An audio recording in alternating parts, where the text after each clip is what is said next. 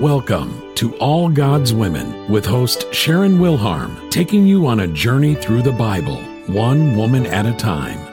As Mary's due date loomed ahead, Caesar Augustus sent out a decree for a census. Joseph and a very pregnant Mary had to travel the 80 miles from Nazareth to Bethlehem in order to be counted.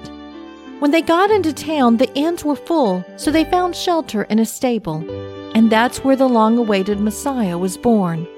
The city was bustling with crowds of people, and yet no one paid much attention to the young couple huddled together in the stable.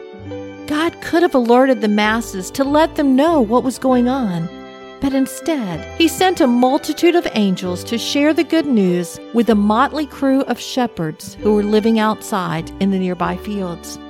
They came with haste to check out this amazing occurrence, then went on to share the news with anyone who would listen.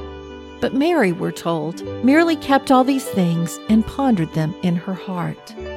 Imagine knowing that you were carrying the Savior of the world, and yet you had to sleep in a stable.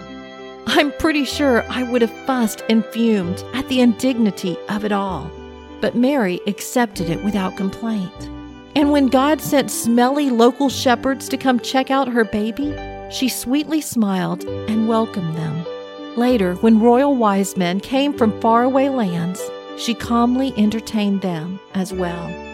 When we fret over having the perfect Christmas experience, may we remember the birth that God provided for His Son. This has been All God's Women with host Sharon Wilharm. Visit allgodswomen.com to further your study of Bible women.